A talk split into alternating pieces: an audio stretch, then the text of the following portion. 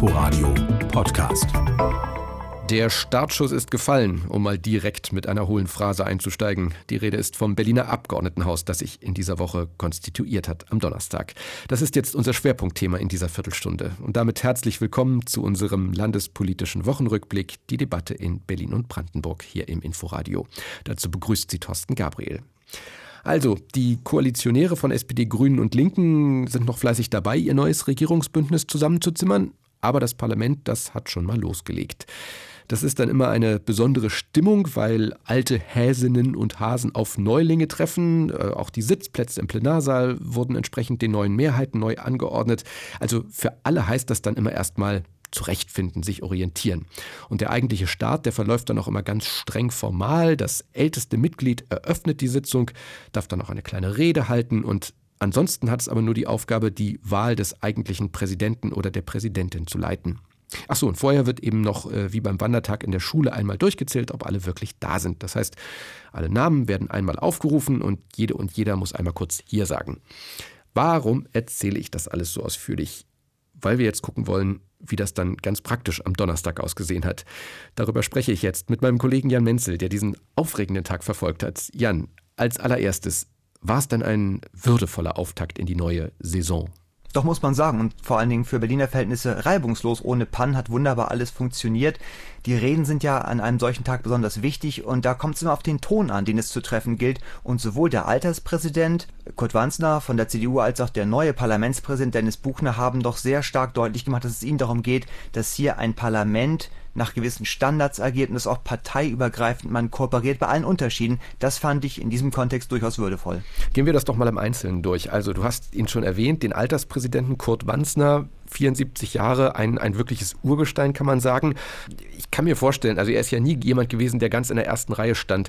Da spielt doch an einem solchen Tag mit Sicherheit auch Aufregung eine große Rolle. Hat es denn gut hingekriegt?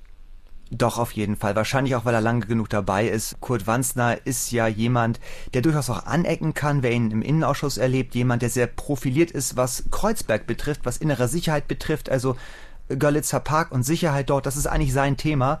Und er steht, glaube ich, auch für ein Berlin, was vielleicht auch oft ein bisschen hinten runterfällt. Eher auch ein Berlin vielleicht der kleinen Leute. Er ist gebürtiger Kreuzberger und er hat eigentlich in dieser ersten Sitzung den Job gehabt, vielleicht auch mal den großen Bogen zu spannen. Und ich finde, hat er sehr gut gemacht.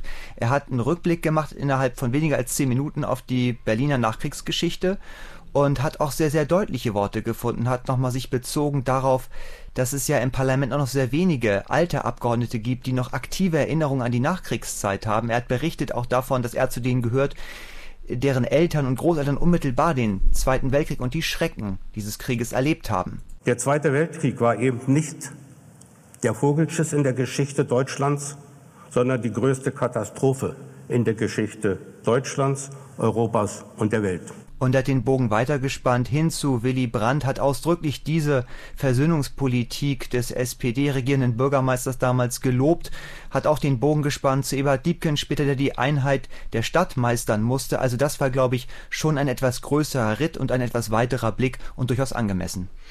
Und dann hat er quasi die Wahl des künftigen Präsidiums eingeleitet, nee, konkret erstmal die Wahl des neuen Parlamentspräsidenten. Der heißt jetzt Dennis Buchner kommt aus der SPD. Was muss man ansonsten über ihn wissen? Buchner hat eine bewegtere Parteikarriere hinter sich. Er war schon in jungen Jahren Landesgeschäftsführer der SPD, wurde dann abgesägt in parteiinternen Streitigkeiten, ist Abgeordneter geblieben, hat sich vor allen Dingen auf Sportpolitik konzentriert und gilt als jemand, der auch durchaus mal ein hartes Wort finden kann, Dinge raushaut. Das wird er, glaube ich, so im neuen Amt nicht machen können. Da muss man die Worte etwas anders wägen. Hat er getan in seiner Rede. Buchner ist gleichzeitig auch SPD-Kreischef in Berlin-Pankow und er hat schon deutlich gemacht, dass er sein Amt hier durchaus überparteilich versteht. Also er hat auch gewissermaßen so ein bisschen sein Amtsverständnis in der ersten Rede erläutert. Liebe Kolleginnen und Kollegen, der frühere Bundestagspräsident Lammert hat mal gesagt, wir alle seien als Abgeordnete zwar gewählt, aber nicht gesalbt. Und ich sage zustimmend, ja, das freie Mandat ist kein Freifahrtschein, sondern der Auftrag der Wählerinnen und Wähler, zum Wohle der Stadt und der hier lebenden Menschen zu agieren. Und er hat auch sehr deutlich gesagt, dass er hier durchaus als Präsident aller im Parlament agieren möchte. Auch hier wieder die Überparteilichkeit hervorgehoben, auch ein durchaus hörenswerter Auftritt. Das heißt also, er hat seinen Auftakt gut gemeistert, kann man sagen. Das kann man so sagen. Er hat vor allen Dingen auch, was ich spannend fand, Akzente gesetzt. Dieses Amt ist ja eigentlich eins, was in erster Linie der Sitzungsleitung dient, Das dient auch dazu, dann Reden zu halten, zu repräsentieren. Formal ist ja der Abgeordnetenhauspräsident die Nummer eins, noch in der Hierarchie praktisch unter dem regierenden Bürgermeister anzusiedeln. Und Buchner hat klargemacht, dass er offenbar mit seinen 44 Jahren als ein jüngerer Präsident antritt, aber auch einer, der vielleicht etwas politischer agieren wird. Er hat gleich zum Auftakt gesagt, dass er durchaus findet, junge Leute haben eine Rolle in der Politik zu spielen. Sie wollen auch eine Rolle spielen. Er hat darauf verwiesen, dass sich ja viele bei Fridays for Future und ähnlichen Bewegungen auch engagieren. Und er hat das verbunden gleich in seiner ersten Rede auch mit einer Forderung. Deshalb bin ich persönlich dafür, einerseits die politische Bildung weiter zu stärken und dann aber auch das Wahlalter auf 16 auch für das Berliner Abgeordnetenhaus zu senken. Also ein politischer Parlamentspräsident Dennis Bucher, der auch noch darauf verwies, dass Frauen natürlich auch repräsentiert sein müssen, angemessen im Parlament repräsentiert sein müssen. Und er hat auch ganz stark für die parlamentarische Demokratie gesprochen, hat gesagt, es gibt ja viele, die können sich in Initiativen oder in ihrer Freizeit engagieren, die machen das auch. Aber auch eine ganz große Masse von Menschen, die sich entweder vielleicht nicht so gerne im politischen Raum äußert oder auch vielleicht gar nicht die Möglichkeiten hat, zeitlich alleine, weil man jobmäßig so eingespannt ist. Und er hat gesagt, für diese Menschen muss ein Parlament eben auch da sein. Auch das, wie ich fand, ein sehr breiter Ansatz. Du hast gesagt, ein politischer Präsident. Ähm, wie sind diese Impulse angekommen? Gab es da erste Reaktionen? Also ich sag mal, das Wahlalter absenken, das ist ja etwas, was bislang bei der CDU zumindest nicht so toll ankam. Das stimmt. Man hätte vermuten können, dass Buchner zunächst einmal in der eigenen Partei offene Türen einrennt und bei Grünen und Linken auch und auch die FDP hat ja schon Sympathie signalisiert. Interessanterweise hat auch die CDU erkennen lassen, dass das ein Thema ist, über das man reden kann und reden muss, zumal ja auch gerade im Bund darüber gesprochen wird und Kai Wegner, der neue starke Mann, der Landes- und Fraktionschef, ist ja durchaus jemand, der nicht unbedingt in Dogmen denkt. Ich denke, da tut sich schon ein bisschen ähm, Bewegung auch auf, da könnten Dinge passieren, aber sicherlich nicht ähm, heute, sondern eher vielleicht dann morgen, übermorgen. Werfen wir zum Abschluss noch ganz kurz einen Blick auf die Zusammensetzung dieses neuen Parlaments. Also wenn man Kurt Wanzner, den Alterspräsidenten, gesehen hat, dann saßen neben ihm am Anfang die vier jüngsten Mitglieder des äh, neuen Parlaments, äh, die meisten äh, von den Grünen. Und da konnte man den Eindruck gewinnen, wow, das Abgeordnetenhaus ist aber jünger und weiblicher geworden. Aber so ein bisschen täuscht dieser Eindruck, oder? Ja, es ist kein Jugendclub geworden, das kann man vielleicht sagen. Ähm, die Frauen nach wie vor deutlich unterrepräsentiert, 35 Prozent nur der Anteil ähm, erwartbar eigentlich wie auch in den letzten Jahren so ein bisschen, dass Linke und Grüne doch einen Frauenüberhang haben, einen kleinen, und die CDU eigentlich im Moment sehr schlecht dasteht, nur mit 13 Prozent Frauenanteil. Da muss definitiv was passieren, aber insgesamt gibt es da keine große Trendumkehr, kann man sagen. Was das Alter betrifft, der Durchschnitt liegt bei 45 Jahren, also wirklich dann so in der Mitte der Gesellschaft auch viele Junge, aber wahrscheinlich auch gar nicht mehr so viele Ältere. Also Kurt Wanster mit 74 ist ähm, der älteste praktisch ja, aber er hat wenige in seiner Alterskohorte. Ähm, das könnte schon fast wieder eine kleine Schieflage werden, denn man muss ja auch die gesamte Breite in der Gesellschaft abbilden. Also insoweit ähm, ein jüngeres Parlament ja, was daraus nun erwächst, das werden wir sehen, da ja Erfahrung auch in der Politik durchaus ein Fund sein kann, müssen wir mal angucken. Vielleicht noch ein paar Daten zum Schluss. Rund die Hälfte derer, die jetzt drin sitzen im neuen Abgeordnetenhaus, sind gebürtige Berliner. Das ist ja vielleicht auch ganz sinnbildlich für diese Stadt, in der wir leben. Und nochmal ein Blick auf die Berufsgruppen. Da hat man ja oft dieses Vorurteil, dass so viele Lehrer gerne Parlamentarier werden. Nein, wir stellen fest, jeder Fünfte ist Jurist. 15 Prozent der Abgeordneten sind Kaufleute und dann kommen mit 11 Prozent die Politologen. Das Berliner Abgeordnetenhaus hat sich konstituiert. Danke für diese Einschätzung an meinen Kollegen Jan Menzel. Sie hören den landespolitischen Wochenrückblick, die Debatte in Berlin und Brandenburg hier im Inforadio. Und damit gehen wir jetzt nach Brandenburg. Der BER zieht Unternehmen und auch Behörden an, die von der Nähe zum neuen Flughafen profitieren wollen. Klar, war ja auch so gewünscht.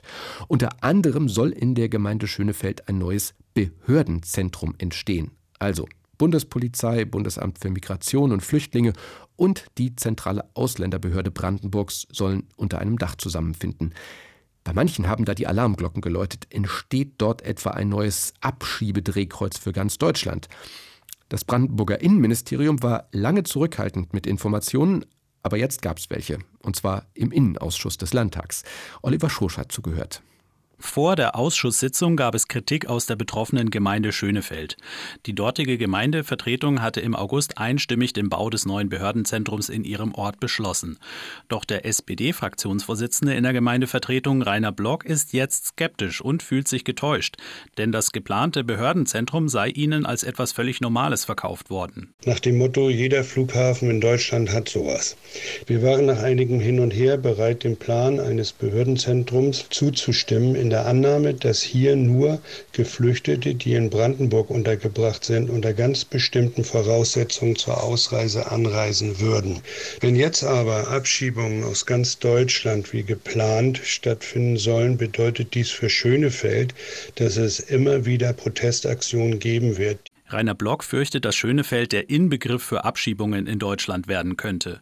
Im Landtag gibt es einige Unzufriedenheit über die Kommunikationspolitik des Brandenburger Innenministeriums und die wurde im Innenausschuss deutlich.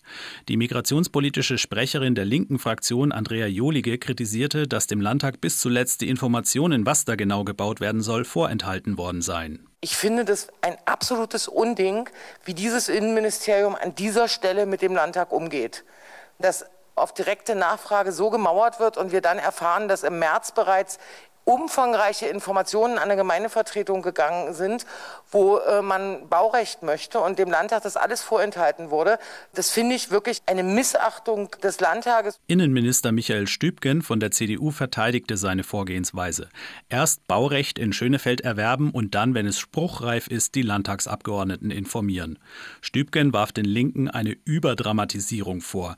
Es sei nicht sein Ziel, den Abschiebegewahrsam in Schönefeld um ein Vielfaches an Plätzen zu vergrößern verbessern, sagte er. Wir nennen es Behördenzentrum. Ich wäre Ihnen dankbar, wenn Sie das akzeptieren und nicht in Zukunft von Ein- und Ausreise. Und ich habe auch schon in der Presse lesen können, dass irgendjemand behauptet, ein internationales Abschiebedrehkreuz und so etwas. Es bringt überhaupt nichts, mit solchen erfundenen, völlig aus der Luft gegriffenen Begriffen irgendwelche politischen Bereiche damit bespielen zu wollen. Laut Stübgen gehe es darum, Behörden wie die Bundespolizei, das Bundesamt für Migration und Flüchtlinge und die zentrale Ausländerbehörde am Flughafen zusammenzuführen und ihnen ihnen mehr Platz zu verschaffen. Die Linken im Landtag wollen das weiter kritisch begleiten. Der Bericht von Oliver Schosch. Und wir bleiben in Brandenburg.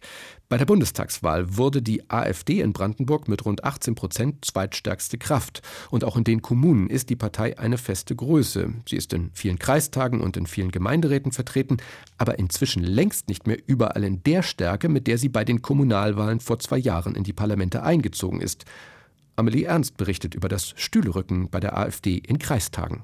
Also 24 Ja-Stimmen. Sechs AfD-Abgeordnete und daneben vier fraktionslose Ex-AfD-Abgeordnete.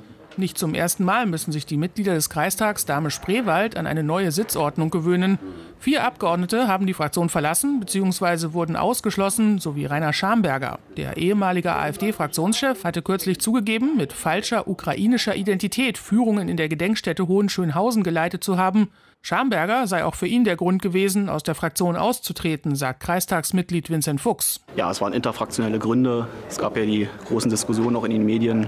Herr Schamberger, Sputewitsch und das war dann für uns doch ein Vertrauensverlust. Da haben wir dann erstmal die Konsequenz gezogen und sind aus der Fraktion ausgetreten. Neuer AfD-Fraktionschef im Kreistag ist nun Benjamin Filter. Er bezeichnet sich als Patriot, wirbt für Grenzschließungen und hatte für Schlagzeilen gesorgt, als er jeder deutschen Familie zu einem Eigenheim verhelfen wollte mit seinem Projekt Aufbauhäuser für Deutschland, kurz AfD. Wir sehen es eher so, dass Brandenburg nicht unbedingt vielfältiger werden muss, sondern vielleicht auch wieder etwas deutscher. Geld für Migrations-, Sozialarbeit streichen, keine weiteren Geflüchteten aufnehmen, Inhaltlich setzen Filter und die verbliebenen AfD-Fraktionäre im Kreistag vor allem auf das Thema Migration. Wenn sie nicht gerade mit sich selbst beschäftigt sind, meint linken Fraktionschef Stefan Ludwig. Planlos und inhaltslos. Wenn mal Anfragen oder Anträge gestellt werden, geht es darum, Migrantinnen und andere Minderheiten schlecht zu machen. Die Arbeit des Ausschussvorsitzenden ist von den Ausschussmitgliedern kritisiert worden, weil sie auch inhaltslos ist. Es erfolgt keine Akzentsetzung, sondern nur stures Abarbeiten, was abgearbeitet werden muss. Ähnlich die Analyse der politischen Konkurrenz im Kreistag Barnim.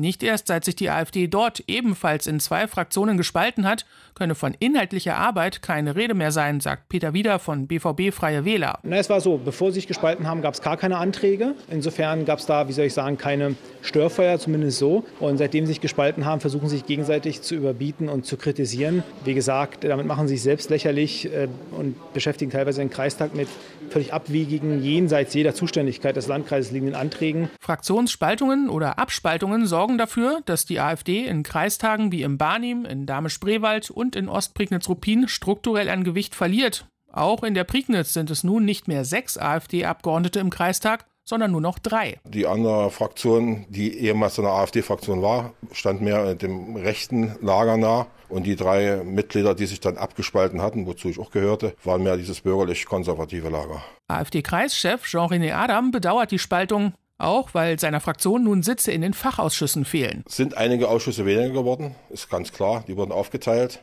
Macht es sicherlich schwieriger. Wir haben bloß kein Stimmrecht in den Ausschüssen. Wir können zu den Ausschüssen hingehen. Doch woran liegt es, dass gerade die AfD-Fraktionen in den Kommunen so instabil sind? Jean-René Adam verweist auf die Ursprünge der Partei. Dass es ein Sammelbecken ist von vielen Leuten, die unzufrieden waren. Und das ist natürlich schwierig, die alle unter einen Hut zu bekommen. Da sehe ich das Problem drin. Zu viele unterschiedliche politische Ziele sorgen für Sprengstoff. Zur Ruhe kommen dürfte die AfD in vielen Brandenburger Kreistagen vorerst nicht. Amelie Ernst berichtete. Und damit klappen wir die landespolitischen Akten für heute zu. Das war unser landespolitischer Wochenrückblick für diese Woche. Schön, dass Sie dabei waren, sagt Thorsten Gabriel. Inforadio Podcast.